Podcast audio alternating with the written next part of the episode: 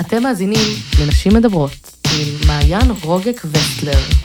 ברוכות הבאות לפודקאסט שלי, נשים מדברות, כאן מעיין רוגק וסטלר, בעלת הבית לרפואה טבעית בעולם החדש. לפני כמה זמן העליתי סטורי באינסטגרם ושאלתי אתכן, המאזינות שלי, באיזה נושאים חדשים הייתן רוצות לשמוע פרקים נוספים?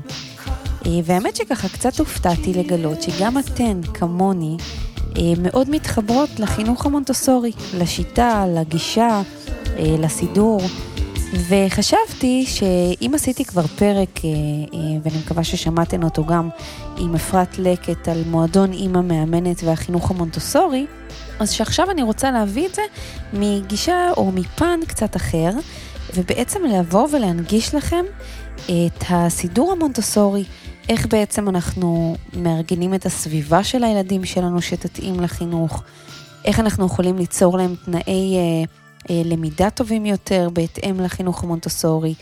ובדיוק בשביל זה אה, הזמנתי את עדי מרגלית, מלווה משפחות ליצירת בית מונטוסורי והבעלים של מונטוסורי סטייל, אה, והיא הולכת להסביר לנו אה, מה זה בכלל סידור מונטוסורי, מה המטרה שלו, איך הסידור של הבית משפיע על החינוך והצמיחה של הילד, אה, על הגבולות בין אה, ילד עצמאי לבין אה, משהו שייצור לנו אחר כך המון בלגן ולכלוך בבית, ואיך בכל זאת אפשר לאפשר להם עצמאות ומרחב בתוך סדר, וכמובן גבולות. איך אנחנו מסדרים את הבית כשיש לנו למעשה שני אחים בבית, ויש לנו ילד אחד קטן יותר מהשני, ואנחנו רוצים מצד אחד להנגיש לילד הגדול את המשחקים שמתאימים לגיל שלו, אה, שלא בהכרח מתאימים ואולי אפילו מסוכנים לילד הקטן יותר. אה, איך אנחנו בבתים שלנו היום פה בישראל, שאולי לא כולן כל כך גדולים, עם חדרים קטנים, אולי כמה ילדים אה, בחדר אחד, איך אנחנו בכל זאת יכולים ליצור להם מרחב יחסית נקי, בלי הרבה חפצים, בלי הרבה משחקים, מה אנחנו עושים עם כל ההרי משחקים שכבר יש לנו. בקיצור, כל מה שאתם צריכות לדעת על הטיפים ליצור לפחות כמה פינות אה, מונטוסוריות כבר היום בבית שלכן. אז שלום עדי. שלום. איזה כיף שאת כאן. ממש. טוב, קודם כל כיף לי, כי עכשיו ראיתי את הבית שלי, ו... נכון. ודיברנו קצת אפילו עליי. אה, אבל באמת כיף לי שאת כאן, כי כבר הרבה זמן רצינו להקליט, והקורונה הזאת מנעה מאיתנו להיפגש, אז כיף שאת כאן.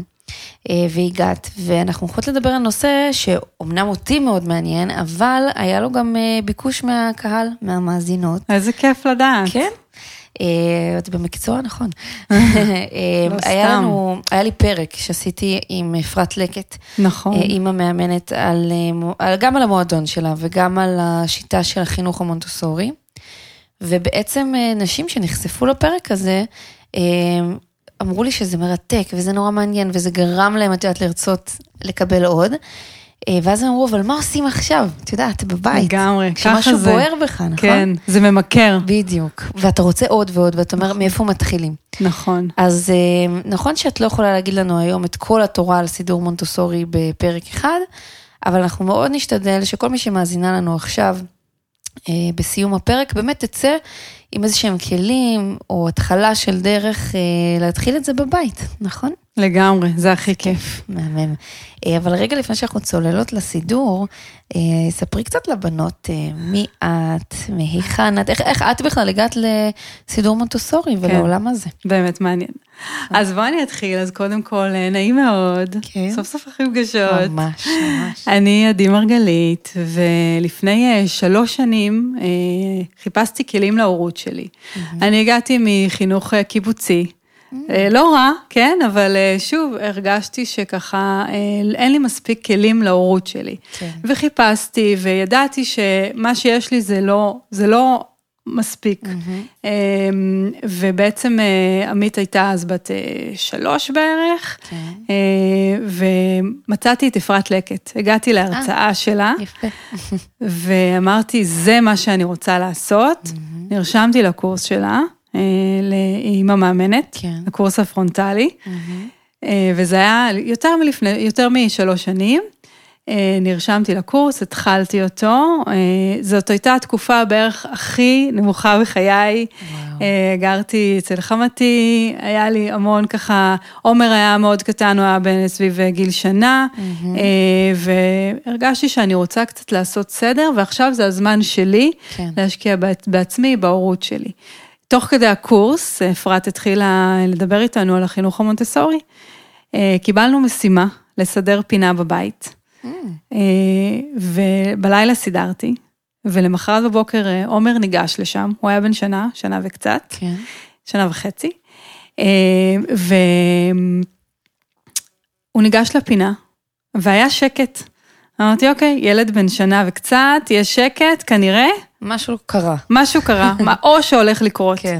אבל החזקתי את עצמי, הצצתי עליו, וראיתי שהוא פשוט לקח משחק מהמדף והתחיל מה לשחק. את אומרת? באותו רגע אני התאהבתי. כן. אמרתי, אוקיי, זה מה שאני הולכת לעשות. גם מבחינת ה- אה, הקריירה שלי, הייתי במקום אה, קצת תקוע, באתי בכלל מעולם המסעדנות. אה, וואלה. אה, כן, ואחרי הלידה של עומר אמרתי, טוב, זה כבר לא מתאים להגיע לאירועים בשבת, עבדתי במשרד, הבנתי שזה לא מה שאני רוצה כן. לעשות. אה, תוך כדי הקורס של אפרת, אה, הבנתי שאני הולכת לשם כדי להחליט מה אני הולכת לעשות כשאני אהיה גדולה, מהמם. ואז מצאתי את החינוך המונטסורי, מדהים. והתחלתי ככה לסדר לחברות, לעצמי בבית. אה, דיברנו על זה גם בקורס של אפרת, ש-70% מהחינוך, מההשפעה של החינוך הוא בבית. כן, נכון. מאוד רציתי שהילדים שלי ייכנסו למסגרות מונטסוריות, וזה לא התאפשר לי, גם מבחינה כלכלית וגם מבחינה שיש ממש מעט מסגרות כאלה בארץ. נכון, נכון, לצערי. ואגב, אנחנו, אה, אני ממש עכשיו ביוזמה של, אה, של חינוך מונטסורי ציבורי בתל אביב. מה? כן. וואי, אה, אפשר גם בכפר סבא? אה, בכפר סבא לדעתי כבר יש. יש בית ספר. בית ספר. יש בית ספר, אבל את יודעת, מאוד קשה להתקבל אליו, כי יש בו, נדמה לי, ארבע, חמש כיתות נכון. אז אה, אני באמת מקווה שתהיה עוד ועוד התעוררות. אבל עד שזה יקרה, אה, אז 70% מהחינוך הוא בבית. נכון. אז אמרתי, אוקיי, אז בוא נתחיל. וכל פעם עשיתי עוד פינה ועוד פינה, והלכתי לחברות, וסידרתי אצלם, וראיתי שזה פשוט עובד. אה, ומה זה זה, הדבר הזה שעובד?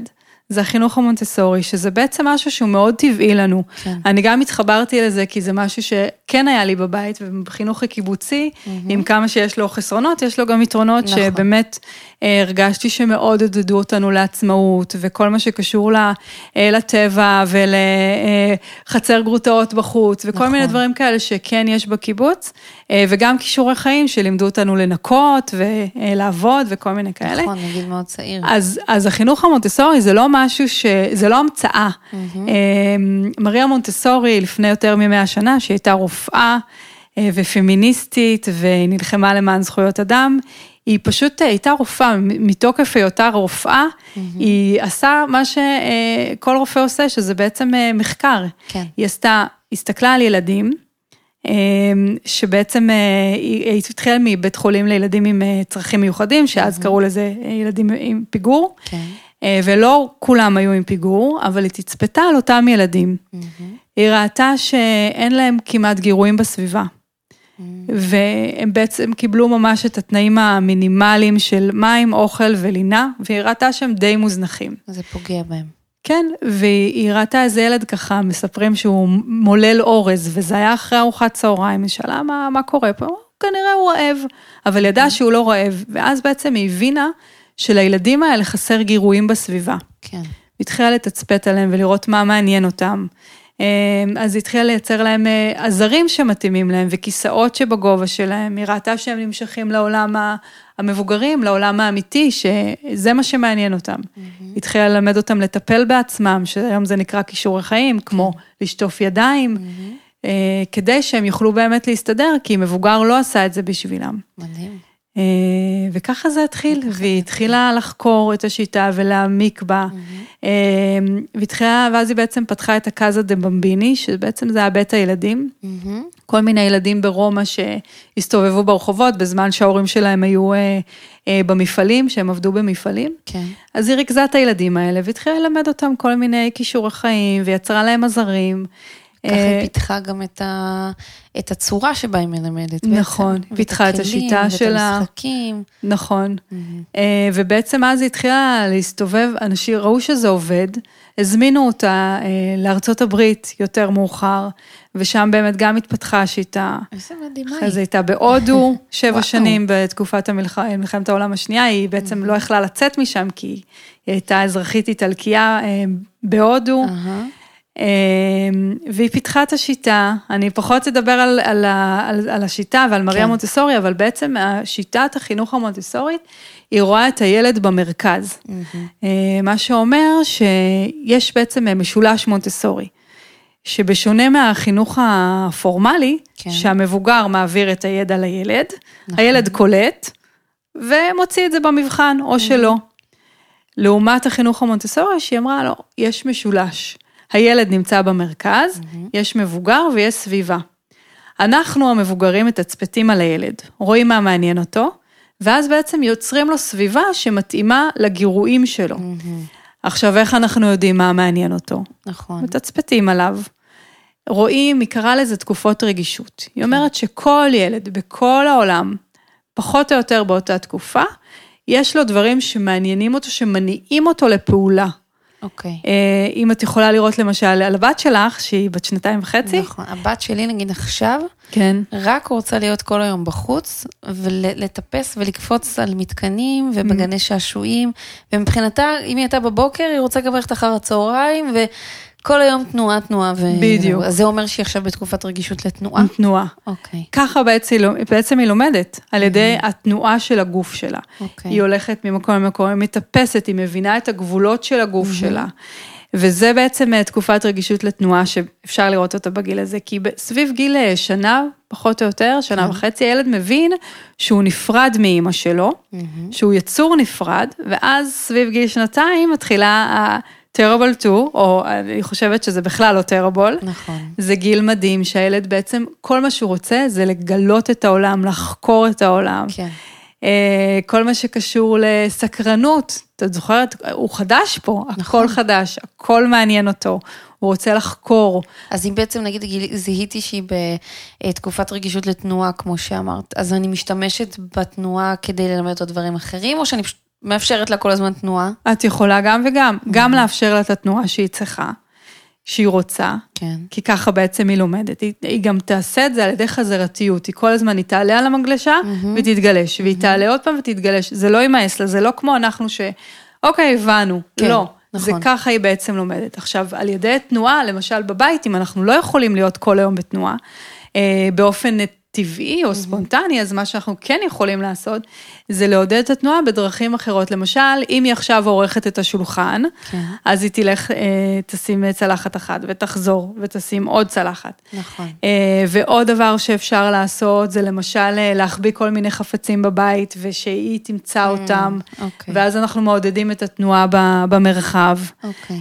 אה, יש כל מיני דברים שאפשר זה מה לעשות. שאני באמת אוהבת, אבל בגישה בכלל בחינוך המוטוסורי, שהוא הוא באמת מציב את הילד במרכז, זה נורא חשוב. אני חושבת שעם השנים אנחנו באמת ככה טשטשנו את הדבר הזה, כי אנחנו המבוגרים, אנחנו מחליטים, אנחנו יודעים, את יודעת, ולדעתי הרבה מהטנטרומים, מהכעסים, מהריבים שיש להורים ביום יום עם ילדים, כן. זה ההתעקשות על המקום הזה. נכון. אני קובעת לך, את לא מחליטה.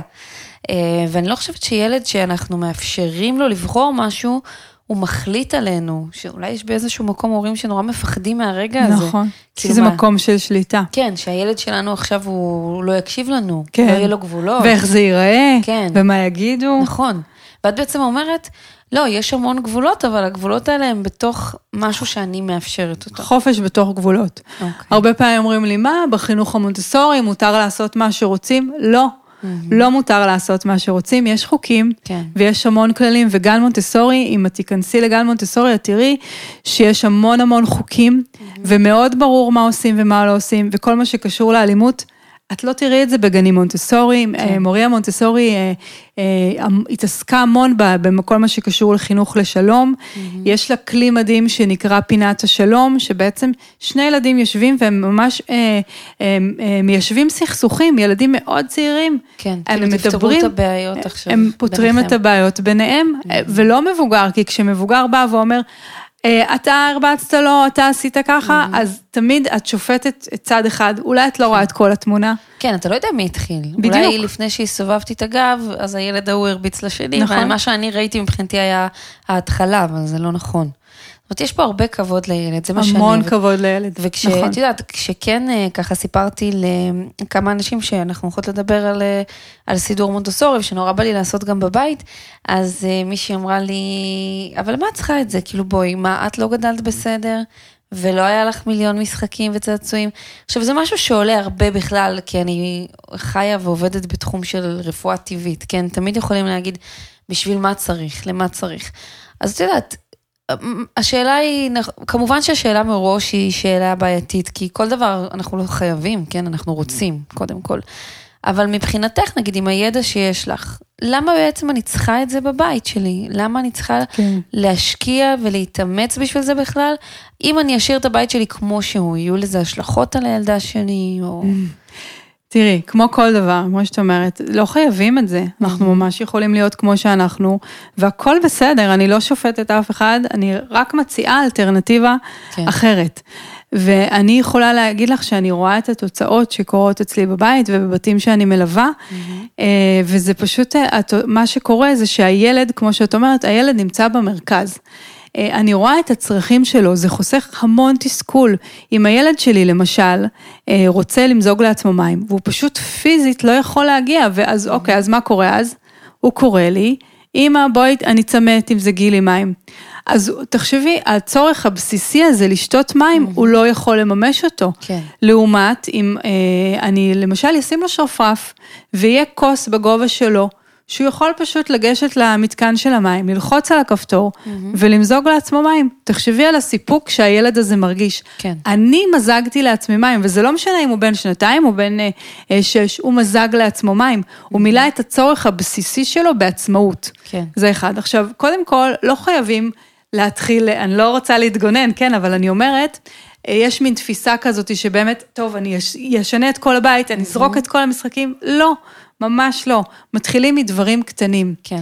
אה, אני אומרת, קודם כל, אנחנו באמת רואים מה מעניין את הילד שלנו. אני בודקת איפה הקושי, איפה נקודות הכ- הכשל בבית. למשל, אה, אז כמו שדיברנו על המים, אותו דבר, אצלי אחת הפינות שממש ממש עצבנו אותי בהתחלה, שהייתי נכנסת הביתה, הילדים היו מחזיקים את התיקים שלהם, כן. מניחים את התיקים בכניסה לבית. וממשיכים הלאה, את הנעליים גם זורקים על הרצפה כן. בסלון, והם ממשיכים. וזה שיגע אותי, מה, אתם לא מבינים איפה שמים את הנעליים? לא. כי המתקן של הילד, המתקן של התיקים כן. היה גבוה, Mm, והם פשוט פיזית לא הגיעו לשם. עכשיו, אני לא חשבתי על זה. כן. הם לא מגיעים לשם. אז אם אני מתאימה את הבית שלי לצרכים שלהם, אז אה, הם יכולים, הם יכולים אה, גם לשמור על הסדר. אה, כמות נכון. של ה... יש מקום לכל דבר, בעצם לס- לסביבה יש שפה. ברגע שאני יוצרת בבית שלי את השפה הזאתי, לילדים יותר קל, כי הם יודעים מה קורה, הם יודעים איפה כל דבר צריך להיות. כן. הם יודעים איפה המקום של כל דבר, הם יודעים אה, מה הם צריכים לעשות. אני לא צריכה לדבר. במקום שאני אגיד להם, תעשו, תעשו, אני לא מדברת. יש, יש סביבה ויש, ויש שפה. זאת אומרת, את גם אומרת שהסדר הזה יוצר סדר אה, וארגון להם, לה- זאת אומרת, זה גם מסודר על פני עין, אבל, אבל זה גם ממש יוצא להם סדר, כי הם נכון. יודעים איפה כל דבר, וזה נורא נוח להתנהל ככה. נכון. אבל את גם אומרת שזה משפיע נניח על החינוך שלהם, על הצמיחה שלהם, כי את, לגמרי. כי את בעצם אומרת, אוקיי, יש פה ילד שאני עכשיו מקנה לו עצמאות. מקנה לו עצמאות, הוא, אני מקנה לו ביטחון. ביטחון עצמי, נכון. הוא יודע איפה כל דבר נמצא, זה כמו שתינוקות אומרים, תעשו להם סדר יום. זה כן. לא סתם. נכון. שיש סדר יום קבוע, אני יודעת לקראת מה לצפות. אני יודעת שאם עכשיו אימא שלי מניחה אותי על השידת החתלה הזאת, אז כנראה שהיא עכשיו הולכת להחליף לי חיתול. ואותו דבר בסדר יום, אנחנו יודעים שעכשיו אנחנו מתארגנים בבוקר, אנחנו הולכים לגן, יש לנו את הדברים שאנחנו עושים, יש לנו את המקומות הקבועים בבית, או כמו שלמשל, אם אני, אין לי מקום קבוע למפתח שלי, כשאני צריכה לצאת מהבית ואני לא יודעת איפה המפתח שלי, כן. זה גוזל ממני המון זמן ומין תחושה כזאת גם של חוסר ביטחון. אז זה גם עצמאות, זה גם אה, ביטחון, אני גם מלמדת אותם על, אה, אה, הם מתאמנים על בחירה.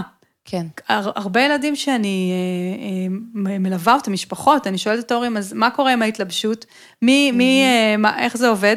אה, אני מוציאה לו חולצה מהארון ואני מלבישה אותו. זה יכול להיות ילד בן ארבע וזה גם יכול להיות ילד בן חמש. אני אומרת להם, הילדים האלה, הם באמת רוצים להתלבש לבד, אבל עוד לפני שהם מתלבשים פיזית, הם צריכים לבחור בגד. כן. וזו פעולה שהיא עדיין חדשה להם, היכולת בחירה הזאת. אז היום זה יכולת בחירה של בגד, ומחר זה יהיה לאיזה תיכון אני אלך. כן. ויש להם center פנימי שהם יודעים מה אני, מה, מה אני רוצה, מה אני רוצה אומרת, מהחיים שלי. זה בכלל לא עניין אה, סידור מונטוסורי בבית, זה בכלל לא עניין של אפשר בלי או אפשר עם, זה עניין של גישה. זאת אומרת, אם אתה מתחבר בכלל לרעיון הזה של ליצור לילד שלי עצמאות וביטחון עצמי, ולרצות שהוא כן יוכל לפתור דברים בעצמו, ולאפשר לו, את יודעת, ש- שעת משחק שהיא ככה באמת איכותית, ולא סתם עכשיו לשחק במיליון משחקים ולזרוק, אז אני גם יוצרת לו את הסביבה הזאת, אם זה מעניין אותי. ברור שאם זה לא מעניין אותי, אני לא אגש לזה. כן. אמ, אבל אני חושבת שבדבר כזה, באמת, אני באופן אישי רואה רק יתרונות. כי נכון. בעצם גם אני נהנית מזה שהבית שלי מאורגן, מסודר, לגמרי. ואין חדר משחקים כזה, את יודעת, לפעמים את מגיעה לבתים שפתאום הכל כאילו, חדר שמפוצץ במשחקים, שבאמת, איך אפשר בכלל לשחק בו לצורך העניין? אמ, מה שזה גם עושה לילד, מעבר לזה שאיך אפשר לשחק בזה, בדרך כלל מה שקורה בבתים כאלה, הילד לוקח את המשחק והולך לסלון. למה? כי יש לו עודף נכון. גירויים, הצבעים, נכון. העומס, זה פשוט... ובסלון הוא משחק בזה בשקט. כי הסלון הוא בדרך כלל מסודר, יפה. אז זה גם מוריד את העומס של הגירויים. כן. אה, אבל את יודעת, עכשיו אני אהיה רגע האימא שיושבת ומקשיבה לנו, שזה נורא כיף, ואני נגיד שומעת את זה עכשיו, נורא בא לי כבר, עכשיו בראש יש לי דברים שאני רוצה לעשות בבית, אבל אז עולה לי עוד שאלה, אוקיי, רגע, מה הגבול בין זה שאני רוצה לתת עכשיו לילדה שלי הרבה עצמאות אה, וביטחון, לבין זה שאני הולכת ליצור לעצמי גם עכשיו לא מעט עבודה, בלאגן ולכלוך, כי אני, את יודעת, אני אאפשר לה למזוג לבד, יישפך לה. אני אאפשר לה לחתוך לבד, יהיה בלאגן, יהיה לכלוכים. אולי זה גם מפחיד אותי שהיא תיחתך. אולי זה גם מפחיד אותי, את יודעת, היא בת Mm. שנתיים וחצי, רגע, אז היא יכולה באמת לחתוך לבד, יקרה לה עכשיו, היא תחתוך לעצמה את האצבע. כן. אמ, זה משהו שכן מעניין אותי, את יודעת, הפער הזה, כן. איך אני בכל זאת יודעת להתאים את זה אולי כן לגיל של הילד, או שזה לא, אני לא כל כך יודעת איך מתחילים. אוקיי, אז שאלה מעולה. וברור שזה כן דורש מאיתנו, לעומת זה שאני עושה בשביל הילד שלי הכל, אז ברור שאני יודעת יותר, אני יודעת להלביש אותו, ואני עושה את זה הרבה יותר מהר. וזה יותר קל. נכון. מתי הוא כן ילבש, מתי הוא ילמד ל- להתלבש לבד? אני אחכה שמה, שהוא יהיה בן שש? כן. אני לא יודעת. אז, אז זה קודם כל, נכון, זה דורש ממני יותר סבלנות. זה אין ספק. אני, אני רואה את הילד שלי, ואני מנסה לראות מה מתאים לו. אני לא אתחיל מהכל, כמובן. אה, וכמובן שמגיל צעיר, אנחנו אה, נתחיל מדברים קטנים. אני קודם כל לא אסכן את הילד, אני לא אשים שם דברים שיכולים, אה, למשל חרוזים קטנים, או דברים שיכולים, אה, שהילד יכול לבלוע. אני נמצאת בהשגחה איתו. עכשיו, מעבר לזה, אם דיברת על לחתוך, על המטבח, אז ילדים מאוד מאוד נמשכים לעולם הזה של המבוגרים, והם מאוד רוצים. אז אפשר בתור התחלה באמת לדאוג לאיזשהו שרפרף שהילד יוכל לעמוד לידי. אני אתחיל מדברים שהם יותר קלים, כמו למשל אה, לקלף ביצה, או לקלף בננה, או דברים כאלה. עכשיו, אני אדאג, למשל, אם אני רוצה שהילדה שלי תקלף בננה. כן. נכון? וזו פעם ראשונה, היא לא עשתה את זה אף פעם, בהנחה שזה המצב. אני אדאג שבסביבה, בתרגיל, כמו שאנחנו קוראים לזה תרגיל, יש בתר... על המגש, יש את מה שאני צריכה כדי שהילד יצליח.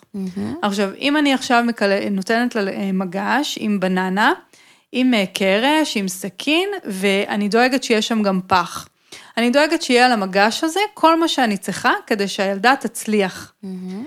אה, אז זה למשל איזה. כמובן שאני מתחילה מסכין שהוא לא חד, אפשר כן. להתחיל עם סכין מפלסטיק, אפשר להתחיל בתרגילים של קילוף, של ערבוב, אה, דברים קטנים שאני יכולה אה, כן לאפשר, וגם שאני מרגישה עם זה בנוח. כן. אם, אם אני מרגישה לא בנוח שכל הרצפה שלי אה, רטובה, אה, אם הילד נת, נתתי לו איזשהו תרגיל עם זוג והרגשתי שזה יותר מדי, זה בסדר, לא חייבים לעשות משהו שהוא לא נוח לי.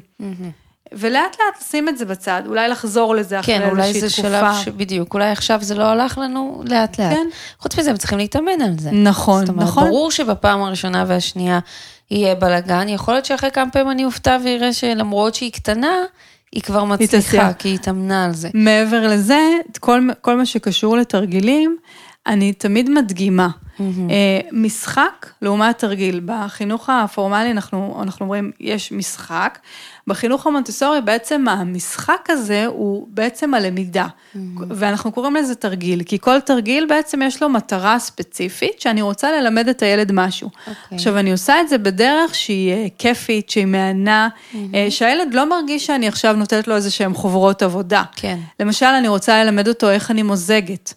אז אני אשים כוס ואני אשים קנקן, ואני גם אדאג שיהיה שם סמרטוט, כי אני יודעת שכנראה יישפכו. מים. מהמם. אז אני מראש מתארגנת לזה, כדי שבסופו של דבר תהיה הצלחה. אז גם אם המים נשפכו, הוא ניגע- הוא ניגב אותם. זה נמצא שם על המגש. הוא למד את הכל, זאת אומרת, את כל את- הסיפור. זה נכון. לא רק לשפוך, זה גם, אה, סליחה, למזוג, זה גם אם נשפך, שזה מה עושים? בסדר, אז כן. מנגבים. כן, אוקיי, ואז הם יכולים להפוך להיות עוזרים קטנים שלנו. לגמרי. טוב, אה, תגידי, זה יוצר אבל קיבעונות כאלה? נגיד, אני יכולה לחשוב על, אני מכירה ילדים שמגיעים אליי לקליניקה, שאני יכולה לדמיין שאם יוצרים להם סביבה כזאת, אז אחר כך נניח, אם הוא רוצה למזוג ואין לו את כל הדבר הזה עם המגש ועם הסביבה ועם התרגיל, אז הוא כאילו חסר לו, אז הוא יגיד, איפה זה ואיפה זה, זה יכול ליצור כזה? תראי, אני יכולה להגיד לך שזה מלמד הרגלי עבודה. דבר? זהו. אני רואה למשל איך, איך עומר, אה, שעכשיו בן ארבע, הוא מרכיב פאזל. הוא כבר, זה מלמד אותם איזשהו תהליך. למשל, אני לימדתי אותו שקודם כל הופכים את כל החלקים, כן. ואז הוא מתחיל לסדר את זה, והוא מסתכל על, ה, אה, על התמונה של הפאזל, והוא רואה מה הוא צריך להרכיב. הוא כבר יודע, זה מלמד אותו תהליכי עבודה. אמ, היום אני כבר, נגיד אם, אני, אם הוא רוצה למזוג, אז הוא פשוט לוקח חלב מהמקרר ומוזג לעצמו. אני לא חושבת שזה מייצר קיבעונות כמו הרגלי עבודה. אוקיי, לא, זה שזה מעניין. די, שזה די חשוב, כי כן. הם כבר יודעים שאם הם אה, עושים משהו כשהם מסיימים, אז הם מחזירים למקום, ואם הם לא עושים את זה, וזה גם קורה הרבה, אז אני, אני לא אומרת להם, אה, שכחת להחזיר למקום. למה לא החזרת? למה לא החזרת? שכחת. אז להפך, אני רוצה שזה יגיע ממנו, שאני אגיד לו, אוי, שכחת משהו. והוא- מה שכחת? מהמם. ואז הוא, אוי, כן, הנה, שכחתי את הזה. אוקיי. זאת אומרת, זה ממש משהו שהוא לומד אותו. כן. אמ, איך אבל בעצם אנחנו מוודאים, את יודעת שסביבת הבית מתאימה, למרות שיש לי נגיד ילדים בגילאים שונים, נניח יש לי ילד בן אה, שנה כזה, או ילד זוחל, ויש לי ילד בן שלוש. אז מצד אחד אני רוצה לתת לילד בן שלוש, את יודעת, באמת אה, את האפשרות לגשת ולקחת כל דבר, אבל ממש לא בא לי שהילד בן שנה יצטרף אליו, כי זה כבר מסוכן לו. נכון. ויש, רוב הבתים, את יודעת, יש שניים, שלושה נכון, ילדים. נכון. אנחנו מנסים להתאים את הסביבה אה, כמה שיותר באמת לצרכים וגם Mm-hmm. לילדים. זאת אומרת, אם יש לי ילד שהוא בן שלוש וילד בן שנה, אז אני דואגת קודם כל מבחינת הגבהים, לדאוג אוקיי. שהגבהים יהיו מתאימים, ושהדברים של הגדול יותר יהיו אה. יותר גבוהים. אוקיי. ושל הקטן אה, יהיו יותר נמוכים. Mm-hmm. אה, ושוב, עכשיו, כשילד בן שנה שהוא מתחיל ללכת, אז הוא רוצה לגעת בהכל, וזה, נכון. אם יש דברים שהם יכולים לסכן אותו, שהם של הגדול יותר, אז אני לא אשים אותם במקום שהוא יוכל להגיע. אוקיי. אה, ואני כן אעבוד עם הגדול אה, בצורה עצמאית, בנפרד, או נגיד אני יכולה לעשות איתו חוגים, ואז אני אעשה איתו דברים שהם יותר קשורים. חוגים, כאילו הכוונה הזמן שאני איתו זמן לבד. שאני איתו, הוא- אחד, הוא איתי לבד. הוא איתי, אנחנו אחד על אחד, ואז אנחנו יכולים לעשות את הדברים האלה. אתם מאזינים לנשים מדברות עם מעיין רוגק וסטלר. טוב, אין מנוס בעצם כשיש ילד קטן מפשוט להיות עליו, כי... צריך להיות עליו. כי כל משחק, זה לא קשור עכשיו למונטסורי, בעצם גם משחקים, את יודעת, רגילים, מה זה רגילים? לא שזה לא רגיל, אבל חדר רגיל, לא לפי סידור מונטסורי, תמיד יכול להיות משהו שהגדול משחק כמו שהקטן לא יכול, ואנחנו חייבות להיות ממש על הילד בשלב הזה. נכון, אבל כשהסביבה מותאמת, זה אומר שכמות המשחקים שיהיו מהמם, בחדר היא הרבה יותר קטנה. כן. וגם אם הוא יוציא את כל מה שנמצא על המדף, מהמם, עדיין, אם יש לי נגיד כוורת של איקאה של שמונה תאים, וגם אם הוא יוציא את מה שיש שם, יהיה לי ממש קל להחזיר את זה למקום, כן. כי זה לא שיש לי עכשיו המון המון משחקים. ועוד דבר שאני כן אעשה, זה שאני אדאג לאיזושהי סביבה שהיא תהיה גם מתאימה לו, כי תמיד הקטן ירצה את מה שיש לגדול. ברור. אז מה שאני כן אעשה זה שאני אצור לו, לקטן יותר, איזושהי סביבה שהיא יותר מתאימה לו, לפי תחומי העניין שלו. אם למשל הוא רוצה אה, לעשות השחלות, אז אני אדאג לאיזושהי פינה עם הדברים שלו. כן, אם נגיד חרוזים גדולים. כן, חרוזים גדולים, השחלות, אוקיי. אה, פאזל של, אה, שמתאים לגיל שלו, דברים שבאמת יעניינו אותו, אה, כדי ש, אה, שתהיה לו אטרקציה יותר מעניינת ממה שיש לאח שלו. אוקיי. אני רוצה באמת לשאול אותך רגע לפני שאנחנו צוללות. את יודעת, ממש סידור. עוד שאלה קטנה. איך אני יודעת, נניח, נניח אה, גישת מונט- מונטוסורית, לי היא מתאימה, אני מתחברת אליה, ואפילו אני רואה שהילד הגדול שלי מאוד מתחבר. יכול להיות מצב כזה שנגיד לילד השני זה לא מתאים, שכל אחד, את יודעת, יש לו אופי משלו, צורת אה, חינוך שהוא זקוק לה, יש ילדים שיותר זקוקים נניח להדרכה, ויש ילדים שיותר זקוקים למרחב חופשי, ו- וזה משהו שאפשר לדעת אותו? או שזה, אם, אם אנחנו חיים את זה בבית, אז כל הילדים יצטרפו פשוט. תראי, אה, אני יכולה להגיד לך שכמובן שכל ילד הוא שונה. ולעמית אה, יש דברים שיותר מעניינים אותה, ועומר, יש דברים אחרים שמעניינים אותה, ויש דברים שמעניינים את שניהם. כל ילד הוא אינדיבידואל, ואני מנסה להתאים את הסביבה לצרכים שלו. עכשיו, זה, הסביבה, כשאני מדברת על הסביבה, בעצם מריה מונטסורי אמרה שיש שתי סביבות. יש את הסביבה הפיזית, כן. שהמבוגר מסדר, וחוץ מזה שיש את הסביבה הפסיכולוגית, שזה אנחנו, המבוגר. זה היחס שלנו, אה, איך אנחנו מתנהגים עם הילד. המודלינג שאנחנו משמשים לו. אה, ובעצם אה, זה המקום שלי גם לתצפת על הילד ולראות מה מעניין אותו, ולפי זה להתאים לו את הסביבה. זה לא חייב להיות, זה לא לכל הילדים אותו דבר, וזה ממש לכל ילד בדרך אחרת. יש ילדים שיותר צריכים תיווך, ויש ילדים שפחות, יש כאלה שאוהבים לשחק לבד, יש כאלה שרוצים לשחק ביחד. כן. אז אה, מונטסורי זה לא דרך אחת. יכול להיות ש, שאם את לא תתחברי לזה, אולי הילדים פחות יתחברו לזה, אבל הילדים, הנטייה הטבעית שלהם אה, זה, זה, זה להיות אה, עצמאים, נכון. אה, זה לחקור את העולם, זה להיות בתנועה. אה, הם מאוד מתעניינים בשפה ובחשבון, וזה דברים שהם, שזה נובע מהם, הם, הם בעצם, זה טבעי, כל אומרת, הרצונות האלה. זה, את בעצם אומרת שאנחנו מייצרים להם איזושהי סביבה, אבל מה שאנחנו מלמדים אותם זה לא קשור, זאת אומרת, זה לא שאם עכשיו סידרנו את הבית מונטסורית, אז, אז כל ילד מקבל אותו דבר. בתוך הדבר הזה קורים מיליון דברים, וכל נכון. ילד מקבל משהו אחר, וכל ילד לומד משהו אחר, זה רק הסביבה שהיא נוחה יותר לעשות את זה. נכון, אוקיי. נכון. אוקיי, אז תראי, אנחנו עכשיו ככה ניכנס באמת לעניין הזה של, אוקיי, רציתי, קנית אותי, אני רוצה, ואני באמת רוצה. אה, מה, מה הלאה? זאת אומרת, שתינו יודעות, את יודעת, בתים בישראל לא תמיד הם כאלה גדולים, ולפעמים יש לנו שני ילדים בחדר, ולפעמים אין חדר משחקים, או שזה גם חדר עבודה, כמו אצלי בבית. גם אצלי בבית. אה, כן, את יודעת, אנחנו משתמשים במה שיש, זה לא כן. תמיד המרחבים שאנחנו רואים בפינטרסט, שם זה נכון. כאילו מהמם, נכנסתי לראות ואמרתי, יואו, מה זה, חשבתי שזה גן, אבל לא, זה נכון, היה בית של נכון. מישהו.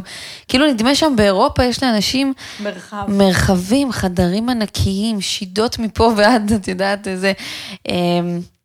אז איך אנחנו יכולים באמצעים שכן יש לנו, בסכומים שכן יש לנו, לא עכשיו להגיד, וואי, אני הולכת לקנות מלא דברים מעץ ומשחקים, ותשמעי, זה לא זול, יש דברים נכון. שם שהם לא, לא זולים.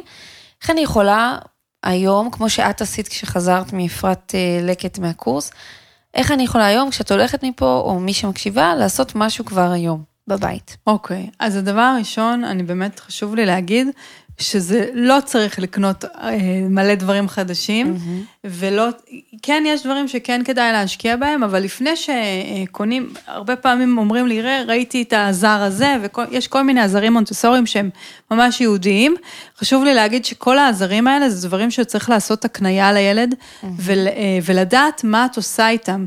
כי זה באמת אה, עזרים לימודיים, משתמשים בהם בגנים, בבתי ספר.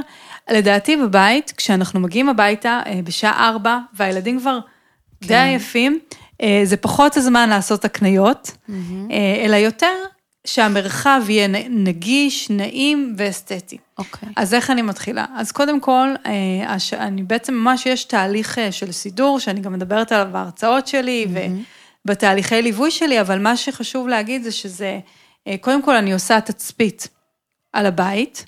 אני מנסה לראות איפה נקודות הכשל, אם זה אה, מקומות שהילד לא מגיע. למשל, יש כל מיני אה, תמונות שתליתי בחדר שינה שלו, אבל הוא בכלל לא רואה אותן כי הן מאוד גבוהות. Mm-hmm. או שיש מקומות שאני רוצה, למשל מבחינת בגדים, שהכל נורא גבוה והוא בכלל לא יכול להגיע לבגדים שלו. Okay. אוקיי. אז אני ממש עושה סיבוב בבית, לפי הגובה של הילד, ואני mm-hmm. מתצפתת, אני רושמת לי נקודות. אחרי זה אני מתצפתת על הילד ואני רואה מה מעניין אותו, מה הוא עושה. אם אני רואה שהוא נורא מתעניין במטבח, אז אני רואה מה הוא עושה במטבח, אם הוא מתעניין במים, או בלחתוך, או בכל מיני דברים כאלה, ואני רושמת לי את הדברים האלה. ואז בעצם מגיע התהליך שכולם מפחדות ממנו, וזה לעשות מיון. כן, כי... לזרוק את כל לזרוק, המשחקים. אז זהו, אז זה לא לזרוק את כל כן. המשחקים, אבל כן צריך להקדיש לזה זמן. Mm-hmm. אפשר כן לחלק את זה ל... אה, כל פעם כמה שעות, אבל נגיד שואלים אותי, אבל מה אני יודע, מה להשאיר, מה ל... איך אני יודעת, איך אני יודעת, אני לא אצטרך את זה, כן, כן לא חבל. אולי יש לי עוד, לא חבל. כן. תחשבי, אה, כשאני, כשאני מדברת עם אימהות, שאני מלווה אותן בתהליכים של סידור, אני אומרת להם, תחשבי על החפץ הזה. תסתכלי עליו, תגידי, האם שיחקו בו אי פעם? האם זה חפץ שעושה לך טוב? לך או לילדים שלך? אה, אם הוא שבור, אם הוא אה, כזה כבר סיים את ה... אם את רואה שהוא כבר בלוי, שהוא כן. כבר לא, זה לא חפץ שהיית רוצה שהוא ישחק, אז הוא צריך ללכת או לתרום, או למסור, mm-hmm. או, אה, או לפח אם הוא שבור. כן. פאזל שחסרים לו חלקים, זה כזה מבאס להרכיב פאזל ואז שלושה אחרונים נכון. חסרים. אז אני ממש, התהליך הזה של המיון הוא תהליך מאוד רגשי. כן. אה, והרבה פעמים זה באמת עוזר שמישהו מהצד בא ועוזר. אבל אם את רוצה לעשות את התהליך הזה לבד, זה ממש, אני, אני אומרת, תנסי כל פעם להתמקד באזור אחד. Mm-hmm. אם זה למשל ספרים, אני אתן דוגמה לספרים. להביא את הספרים מכל הבית של הילדים, לרכז אותם באזור אחד. Mm-hmm. נגיד יש לי שני ילדים, אוקיי? אז אני רוצה בעצם אה, אה, להתאים את הספרים לילד הגדול, לילד הקטן. אה, ואני רואה אם יש ספרים שאף פעם לא קראתי, קיבלתי, הרבה פעמים אנחנו מקבלים ספרים, כן, או נכון, בכלל מתנות. משחקים. אנחנו בחיים לא נקרא אותם. Mm-hmm. זה ספרים שגם, חש... האם הערך הזה מתאים למה שאני רוצה ללמד את הילדים נכון, שלי? נכון, זה גם חשוב, אני קונה ספרים לפעמים, או זאת אומרת, עומדת בחנות וקוראת, ואני אומרת, טוב, לא אהבתי בכלל את המסר, לא קונה. בדיוק. אבל קיבלתי ספרים, כן. קיבלתי כל מיני דברים, וזה לא מתאים למה שאני רוצה להעביר. זאת אומרת, אז... דבר ראשון, את אומרת, זה ליצור סדר. קודם כל, לא שינינו עוד כלום, הבית נראה לא. אותו דבר, אנחנו מתחילים למיין. למיין. קודם. התהליך הזה של המיון הוא אחד התהליכים הכי חשובים. Okay. אוקיי. כי אז בעצם אני יודעת אה, מה נשאר ומה הולך. אני בכלל יודעת מה יש לי בבית, הרבה פעמים אני מגיעה לבתים. נכון. ואני אני פורסת את כל החפצים על הרצפה, והם בשוק מהכמות mm. של הדברים שיש להם. מה, יש חדרים שלמים, אני אומרת לך, באמת, אני הייתי לא מזמן אצל חברים. חדרים שלמים של משחקים, הרי משחקים, הרים. נכון. ואפילו אמרה לי, אחת החברות שלי, כשהייתי אצלה, אמרה לי, תקשיבי, הם לא נוגעים בשלושת רבעי. נכון. שלושת רבעי, ממש נכון. ככה. עכשיו, יכול להיות שזה כי זה לא מונגש, כי אני אגיד לך את האמת, זה היה בכזה בלאגן שאני לא יודעת איך אפשר להוציא בכלל משחק. נכון. אז כאילו, קודם כל, את יודעת, היה לי פרק אה, בפודקאסט עם... אה, עם אנה קופ, עם אה, אנבל, אה, כן. על שיטת קונמרי, ודיברנו על זה, ו, ו, ואמרנו שקודם כל, כשאתה עושה איזשהו סדר, אתה כבר מרגיש יותר טוב, נכון? מין הקלה כזאת. לגמרי. כאילו, אוקיי, רגע. קודם זה... כל, את רואה מה יש כן, לך. כן, ידוע לי הכל. הכל לפניי. אני יודעת מה נמצא. וזה גם מחולק, כשאני ממיינת, אני גם מחלקת את זה כבר לפי קטגוריות. כן. ואז אני יודעת מה מתאים לכל ילד, מה לא מתאים. אוקיי. אני יודעת uh, מה אני רוצה להשאיר ומה אני לא רוצה להשאיר. אוקיי. אם זה ספרים, אני יכולה גם, כבר מראש, אני ממיינת אותם לפי ספרים שנגיד כבר לא טובים לגדול, mm-hmm. אבל עוד לא, לא מתאימים לקטן. ואז האחסון שלי הוא נעשה לפי, לפי הסדר הזה. Mm-hmm.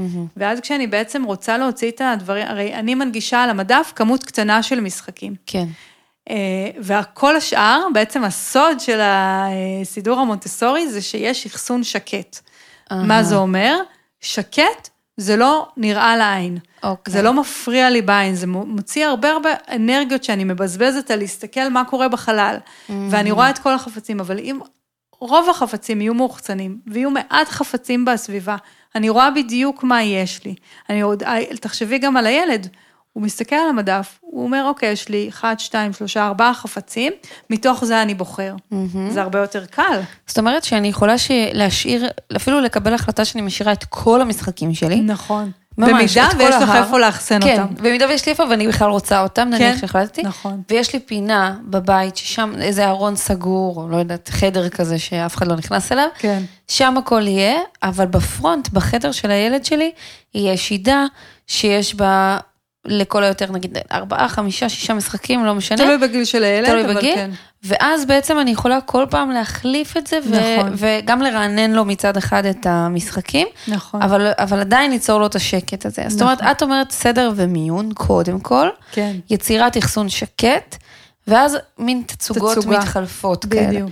עכשיו, אם נניח בבית שלי היום אין איזושהי שידה שהיא, את יודעת, פתוחה, אז אני צריכה בעצם ללכת לרכוש כזו, נכון? או ש... את יכולה לרכוש, ואת גם יכולה להשתמש במה שיש. למשל, פה יש לך מין אה, שידה כזאת של אה, מגירות. כן. המגירות האלה הן סגורות, נכון. והן לא נגישות. כשהבת שלך באה אה, לקחת איזשהו משחק, היא, היא, לא, היא לא יודעת מה יש שם, היא צריכה לפתוח את כל המגירות, ובדרך כלל היא גם תוציא את הכל, היא תשפוך את הכל. תשפוך הכל לרצפה, ואז... ממש ככה, היא באה ושופכת, נכון, זה כי היא לא רואה מה יש בפנים. כן. אז מה שאני יכולה לה- להציע לך זה בעצם אה, לאחסן את המגירות עצמם, את הקופסאות האלה, יש להם גם מכסים. כן, אפשר למצוא לך למשל הארון הזה, אפשר, אני בטוחה שיש פה מקום. בוודאות. אז ה- ה- המשחקים, נאחסן אותם בארון, ופה על השידה הזאת אני בעצם יכולה לשים מדפים. אוקיי, אה, מאוד פתוחים. פשוטים, כן, עם סלסלות, עם, בעצם אני רוצה שמה שיש על המדף, יהיה איזשהו חפץ שיתחום את זה, או, זה, או סלסלה, או מגש. למשל, אם יש לי מגנטים, אז אני לא אשים את כל הקופסה של המגנטים, כי יש שם 100 מגנטים, אוקיי. ולהכניס לקופסה של המגנטים, זה מאוד קשה. כן. ואז זה כבר מראש, אני אומרת, טוב, אני לא אצליח להכניס את זה, אז אני מוותרת מראש. אה, ואני לא רוצה שהמבוגר יעשה את זה, אני רוצה שכן, הילד יסיים לשחק ויחזיר למקום. אז אם אני לוקחת סלסלה ואני שמה בה 30 מגנטים ומניחה אותה על המדף, הילד קודם כל רואה מה יש שם. הוא יכול לשחק עם המגנטים, להחזיר אותם לסלסלה, וכשהוא יסיים אני יכולה לשאול אותו, אתה זוכר איפה זה היה? והוא יחשוב רגע, והוא, והוא יחזיר למקום, או שלא, כן, אבל כן. אנחנו מתאמנים על זה. אוקיי. זה אומר שגם כשהוא הוציא מהמדף, יש לי חפץ אחד על כל מדף. זאת אומרת שגם כשהוא הוציא, אז פתאום נהיה חור, איפה שהייתה הסלסלה של כן, המגנטים, זה הרבה יותר קל לו לזהות את המקום שבו שבו היה החפץ, היה המשחק. חפץ. כן, מאשר הוא- שזה הכל מיליון משחקים, הוא פשוט זורק אחד עוד על אחד. השני, ואז נגיד כן. הוא רוצה משחק מלמטה, אז הוא צריך להזיז את כל נכון. המשחקים. כן, תראי, זה, ה- זה ממש אפשר לחשוב על זה גם עלינו. אם אני יושבת בסביבת, במשרד שלי, ואת יודעת, את יודעת בדיוק איפה כל קלסר נמצא, והדוח השנתי הכיפי לרואי חשבון, ואיזה שנה באיזה שנה וחודשים, אז נורא קל לשלוף. ואז הזמן עבודה שלך הוא יותר איכותי ו- נכון. וקצר יותר. אם את לא יודעת איפה הדברים נמצאים, את יכולה רק לחפש אותם נניח חצי שעה, נכון. בזבוז זמן, עצבים, כעס. אותו דבר גם במחשב, אם הכל לפי תיקיות, את יודעת, אני נורא אוהבת שהפודקאסטים, הכל תיקייה ותאריכים וזה, אחרת זה פשוט הרבה יותר קשה. נכון, אנחנו מבזבזים המון אנרגיה כן. על למצוא את הדברים. זה גם מייאש, את האמת. נכון. זה קצת לפעמים אומרת, אין לי כוח להתעסק עם זה בכלל. כן, אז אותו דבר הילדים, רק בתרגילים ובמשחקים. נכון. אוקיי, עכשיו, אני צריכה שיהיה לי לצורך העניין משחקים מונטוסוריים, או שנניח יש לי היום בבית, לא יודעת, מכוניות, אני רואה פה, אני מסתכלת על דברים אמיתיים שיש לי, כן. חומרי יצירה, חיות, אה, כאלה של בית, אה, של בית בובות קטנים כאלה. אני יכולה להשתמש בדבר הזה, או, ש... או שזה מצריך ממני דברים מאוד ספציפיים? קודם כל כן, לגמרי מה שיש לך בבית, אנחנו קודם כל, כשאני מסדרת אה, בתים עם, אה, עם לקוחות שלי, אני קודם כל משתמשים במה שיש בבית. אני אבל כן שואלת את, ה, את ההורים במה הילדים מתעניינים. אז אוקיי. אני כן אדאג אה, אה, לסדר לפי תחומי העניין של הילד. אה, מה שאני כן אצטרך לקנות זה אולי קופסאות לאחסון או מגשים אה, שבהם נשים את המשחקים. אה, אבל כל דבר שאני רואה פה, למשל אם יש לך חומרי יצירה, אז אני יכולה לקחת אה, אה, כמה חומרי יצירה ולשים אותם על מגש. ובעצם אני יוצרת תרגיל של יצירה מהדברים שיש לי. למשל, אם יש לי מכוניות, אז אני יכולה לעשות איזשהו תרגיל של התאמה לפי צבע, או גם משחק חופשי של מכוניות, אבל כשהמכוניות נמצאות ככה בתוך המגירה, אז אה, אני לא, אני לא יודעת מה יש פה, הבת שלך קרוב לוודאי לא ניגשת בכלל למגירה הזאת, כי כן. היא לא יודעת שזה שם. אני גם, כשאני למשל עם המכוניות, אז אני יכולה, תוך כדי שאנחנו משחקות, אה, אה, לשיים לה את השמות של המכוניות. יש פה כל מיני סוגים, יש פה כן. טרקטורים ויש פה אוטובוס ויש פה מכוניות, אז גם תוך כדי המשחק, אנחנו אה, מדברים על שפה ואנחנו יכולים גם לעשות אה, אה, אה, חשבון, אה, ומגיל מאוד צעיר הם מתחילים, אה, לפני שהם בכלל מבינים את החשבון, אז הם מתחילים לספור. אז אנחנו יכולים אה, תוך כדי אה, לספור, או לדבר על צבעים, או המון המון דברים שהם בכלל למידה אגבית. כן. כי בעצם אה, ילדים עד גיל 6 יש להם אה, מוח סופג, זה מה שמריה מונטסורי אמרה, וכל מה שאת תלמדי אותם עד גיל 6, הם קולטים. כן. אז, אה, אה, אז תוך כדי המשחק אנחנו בעצם יכולים ללמד אותם המון המון דברים. אוקיי, אז אם את אומרת, נגיד מי שמקשיבה היום, קודם כל היא צריכה להתחיל מלעשות איזשהו סדר, אמרנו את זה. מיון, מחליטה מה יש לה. אחרי שהיא אחסנה אה, חלק מזה והחליטה מה נניח עכשיו הילד שלה יותר רוצה ואת זה היא תשאיר בפרונט, היא מנסה ליצור עם הדברים שיש לה בבית, עם השידה שיש לה בבית, אז או שהיא תפתח אותה, או שהיא תוציא חלק מהדברים, או שהיא תשתדל, את יודעת שאם זה שני מדפים אולי אפשר להוציא אחד, כל, אחת כן. לפי מה שיש לה היום בבית, ומקסימום אם אין אפשרות, אז אולי אפילו בשידה שיש, ללמד אותו לפתוח אפילו את המגירה, ובפנים נמצא המשחק, אם זה כרגע הפתרון, העיקר שזה כן, או יהיה שאפשר לפרק מונגש. את הדלת, למשל, יש הרבה פעמים שיש אה, שידות של איקאה שהן סגורות, כן. אפשר פשוט לפרק את הדלת, נכון, שזה אה, ייראה פתוח. ואז זה פתוח. ואת אומרת, אה, לא חייבים לרוץ לקנות שום דבר, לא. אפשר ליצור, ליצור תרגילים מהמשחקים שיש. לפעמים זה כן. אומר שאולי אפילו, לא יודעת, אני, אני אכין כביש כזה, או אני אדפיס נגיד מהמחשב כביש, וזה יהיה ליד המכוניות, והיא תבין מזה שהיא יכולה סתם לנסוע על המסלול. סתם אני זורקת אני, עכשיו אני דברים. מתחילה מדברים מאוד פשוטים. קטנים, אה, שיש אוקיי. בכל בית, אני אתן לך דוגמה, שפשוט אולי זה יהיה קצת יותר מוחשי. בכל בית יש פאזלים, כן. נכון? למשל, במקום שאני אשים את הפאזל אה, אחד על השני, אני פשוט שמה במדף פאזל אחד. עכשיו, אני לא מגישה אותו ככה כמו שהוא, כי רק לפתוח את הפאזל זה לפעמים אה, מאבק. נכון. אז למשל, אם אני אקח את הפאזל, אני אשים את החלקים שלו בתוך סלסלה, ואת הקופסה אני אשים מאחורה, הילד רואה, זה בעצם הבקרת טעות שלו, הוא רואה את הציור של הפאזל, מה הוא צריך להרכיב. הפאזל, החתיכות של הפאזל נמצאות בסלסלה, הוא פשוט לוקח את זה ומרכיב, מאוד מאוד פשוט, אני לא צריכה לקנות דברים אה, מסובכים, בכל בית יש סלסלות, בכל בית יש אה, אה, מגשים, זה יכול להיות גם דברים מהארון בגדים שלך, כן. כל מיני סלסלות או מהמטבח. אוקיי, אז זה, זה פחות או יותר נניח על פינת המשחקים. כן. וממה שאמרת מקודם, אז את, את דיברת על זה, אם נניח רוצים שהילד ישים נעליים ותיק במקום, אז צריך לתלות לו מתלה נמוך. נכון. בכניסה לבית, או איפה ששמים את התיק ואת הנעליים. כן. אותו כנ"ל בטח על אה, צחצוח שיניים, שזה יהיה משהו שהוא מגיע אליו לצורך העניין. נכון. כל מה שקשור, כשאני מסתכלת על הילד, אני רואה מה, לאן הוא לא מגיע. אז אפשר או להנמיך, או להוריד את הילד לאובייקט, כן. או, או להעלות את הילד לאובייקט, לאובייקט. זאת אומרת, אהה. אם אני עכשיו רוצה שהילד יגיע לשיש, את השיש אני לא יכולה להוריד, כן.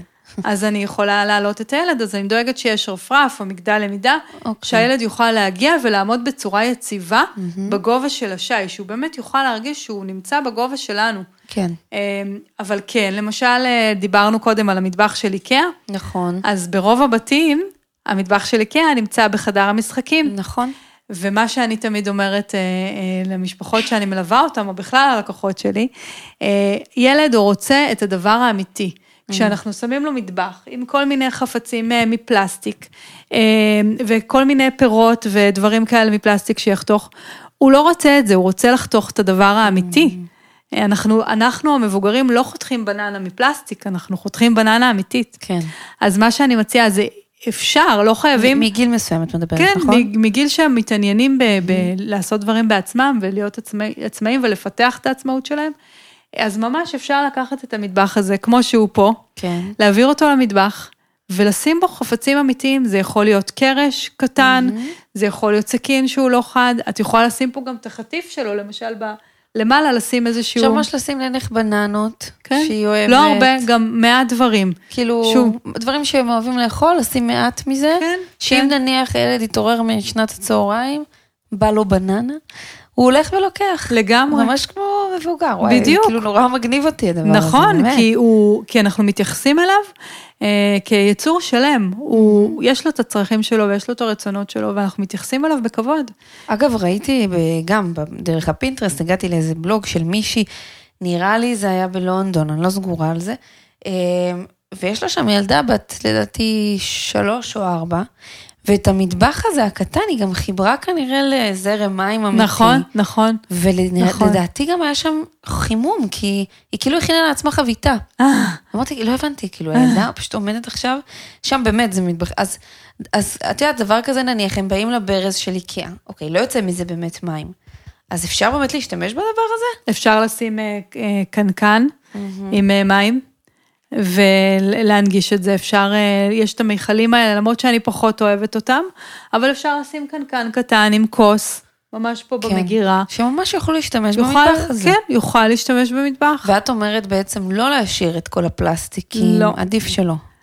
תראי, כל אחד יעשה מה שהוא רוצה. ברור. מה, ש, מה שהחינוך המונטסורי אומר, שזה בעצם, הם רוצים את הדבר האמיתי, הם נמשכים לעולם האמיתי. זה כמו שאת קונה לילדים שלך כשהם קטנים, וזה תמיד, זה ילד ראשון, ואת קונה להם צעצועים, כן. הכ, הכי אה, מתוחכמים שיש והכי יקרים, ומה הוא בסוף רוצה? שקית. את המפתח שלך. כן. את הדברים האמיתיים, נכון. כי זה מה שמעניין אותו. אז אם אנחנו נשים במטבח הזה, למשל, אה, באמת אה, קרש חיתוך ובננה, אה, וקצת אה, חטיפים פה ממש בקופסאות, שהם יכולים גם להתאמן על. הפתיחה של הקופסאות, כן. כי הרבה פעמים הם נכנסים למטבח והם כל הזמן רוצים לפתוח, הם רוצים, הם חוקרים את הסירים והכף, וזה מה כן. שמעניין אותם. את אומרת שהכל יהיה. מונגש, ככה נניח לפני ארוחת ערב, אז קחי לך צלחת, כן, מ- אפשר מה- לשים פה את מהמטבח ה- שלך. צלחות שלהם, את הכוסות, הם יכולים לערוך את השולחן כן. לכל שאר המשפחה, ואז גם הם מקבלים תפקיד משמעותי בבית. נכון, זה תחושת הצלחה מאוד גדולה. תחשבי איך, איך מרגישה ילדה בת שנתיים וחצי, שהיא עורכת את נכון. השולחן לכל המשפחה. נכון, היא ערכה. נכון. יש לה תפקיד חשוב, היא לא עוד ילדה בבית. כן, היא כמו הגדולים. לגמרי. תמיד הבת שלי אומרת, אני עשיתי כמו הגדולים. היא גדולה, נכון, היא הכי גדולה שהיא הייתה. זה נכון. וואי, זה משפט מאוד יפה. אמ, אוקיי, אז בעצם ממה שאת אומרת, ובאמת, אנחנו התחלנו פה היום על דיבור על משהו שהוא מאוד בבסיס, כי הרי מי שרוצה יכול אה, גם להיכנס אלייך אה, לפייסבוק, ואנחנו נשים פה לינקים לכל מיני כישורים, את גם מעבירה הרצאות, גם אונליין, נכון? עכשיו, אני לא יודעת אם זה פרונטלי כרגע, אבל... אה, כרגע לא, אבל אני כן, בעיקרון אני מאוד אוהבת אה, אבל גם וגם, לראות את כן, הקהל שלי, כי זה אני. הכי כיף, וגם אבל, אונליין. אבל לפחות יש את זה גם באונליין כרגע, שממשיך ורץ. נכון. ואז את גם מעמיקה יותר על, על שלבים ועל יותר חדרים ואיך עושים את זה, ובטח יש שם דוגמאות גם אה, למי שרוצה לראות, את יודעת, לפני ואחרי, זה ממש נכון. כיף לראות לפעמים את השינוי. נכון. אה, אבל אם באמת ככה מי שהקשיבה לנו היום והתחברה, אם יש איזה משהו שאת רוצה להגיד לה, או איזה מסר, או משהו ש, שכן היית רוצה שהם יקבלו וידעו מזה, אה, שיוכל לתת להם את ההתחלה הזאת. אה, תראי, אני מתחילה להתרגש, אבל אה, מה שהבנתי בתקופה האחרונה, אני עכשיו לומדת קורס של AMI, שזה האיגוד המונטסורי העולמי, כן. וזו פעם ראשונה שהם עושים את זה באונליין. ועד עכשיו ככה יותר אה, התמקדתי בתפקיד של הסביבה. ומה שככה לקחתי מהקורס הזה, זה שהתפקיד שלנו, המבוגרים, הוא לא פחות חשוב. מי אנחנו אה, ב- מול הילדים שלנו? זאת אומרת, אני לומדת מהילדים שלי כל יום דברים חדשים. נכון. הם מלמדים אותי את העולם, ובעצם המקום שלנו זה לתווך להם את העולם, נכון. וללמוד מהם גם, אני באמת לומדים מהם כל כך הרבה. בטח. אמ, ואני חושבת ש, שבעצם הם גורמים לנו להיות אנשים יותר טובים. לגמרי. כי אני בעצם כל הזמן רוצה להשתפר בשביל הילדים שלי, אני רוצה לתת להם את המודל הכי טוב, כי כשהילדים שלי... אה, שהילדים שלי, מרגש. שהילדים שלי רואים אותי, שאני מגשימה את עצמי, שאני עושה משהו שחשוב לי, שאני, החזון שלי זה להביא את החינוך המונטסורי לכל בית בישראל ובעולם, זה וואי. יקרה, והם יודעים שאימא מגשימה את עצמה. נכון. אז, שזה הדבר אה, הכי גדול שאפשר ללמד ילדים. זאת אומרת, מעבר לסביבה, מעבר לזה שנוח לכם לשחק וקל לכם לשחק, זה כל ההוויה הזאת, זה כל הרעיון הזה של אתם מסוגלים. כן. אתם יכולים, את מאפשרת להם אה, מימוש ממש פוטנציאל, מימוש לגמרי, שלהם. כי בעצם אה, גם מריה מונטסורי אמרה שבסופו של דבר, השאיפה שלנו זה שהילד שלנו יגיע למימוש הפוטנציאל שלו. בדיוק. שהוא ידע לדאוג לעצמו, לאחר ולסביבה. ואני כמבוגר, כשאני מאפשרת לו את הדבר הזה, זה, זה, זה המטרה שלי ב- ביקום מדהים. הזה, להיות פה. מדהים, וכאילו מרגישים כמה שאת אוהבת את מה שאת עושה, שלדעתי אין לזה, אין לזה, באמת, אין לזה שום דבר שמשתווה לזה. אני חייבת להתחבר למה שאמרת, אני בקליניקה מטפלת בהרבה ילדים, אבל אני מטפלת גם בנשים. ואני חייבת להגיד שכשאני מטפלת בילדים, קורים לי דברים שלא קורים לי עם המבוגרים, אני מגלה המון.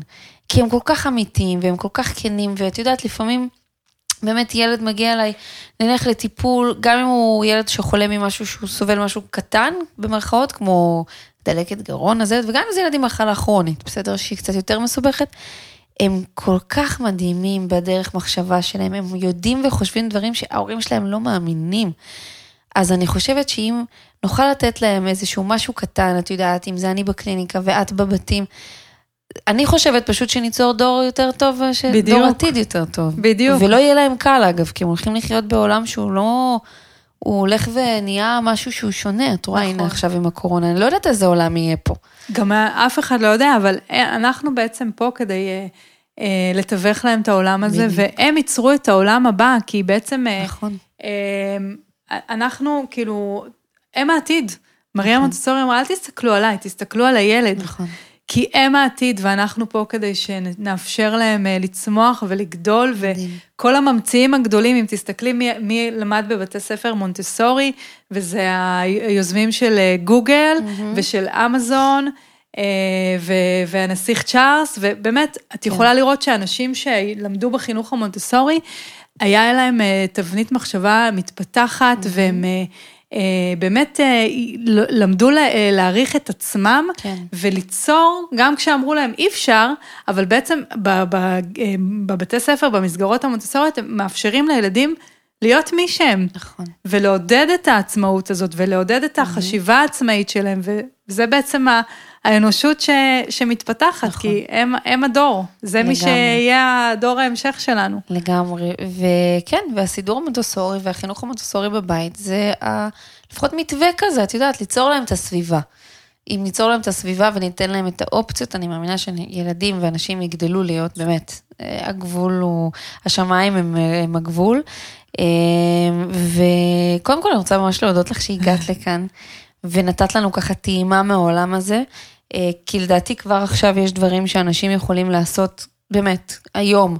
אה, לגמרי, זה מה שזה כבר לי. חשוב, בדיוק. כי מישהי שזה עניין אותה, היום כבר תעשה משהו. אני יודעת שאני כבר היום אעשה. מה את הולכת לעשות אני היום? הולכת להעביר את המטבח של איקאה למטבח שלנו, ואני אלך לראות, אה, אני אזמין מאיקאה אה, לשידה שלי, את יודעת, לפתוח את השידה, כמו שאמרת, כי אצלי מי כן. שלא רואה עכשיו, שידה היא סגורה.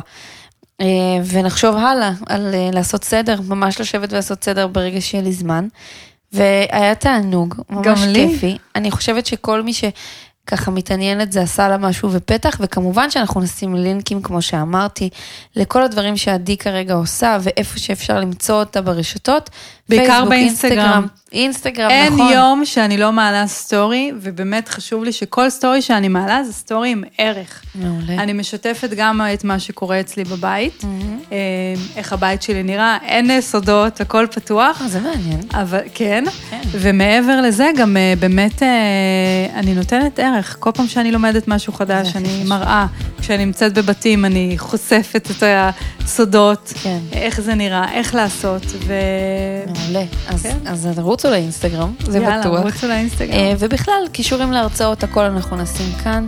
אה, ותודה רבה לך שהגעתם. אוקיי, ממש תודה. נהניתי. יש.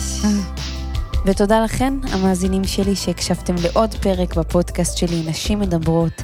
אני מזמינה אתכן לעקוב אחריי בפייסבוק, באינסטגרם, אה, רפואה טבעית בעולם החדש, ובקבוצת הפייסבוק החדשה שלי, שנקראת תחשבי טבעי, שם אני נותנת לכם את כל הכלים והטיפים לבריאות אה, אה, גופנית ופיזית, גם לכן וגם לילדים שלכם, כל הדרכים לחיזוק מערכת החיסון ותזונה בריאה לכולכן. אז תבקשו ממני להצטרף לקבוצה ואני אאשר כמובן את כולכן. מקווה שנהניתם מאוד פרק וניפגש בפרק הבא.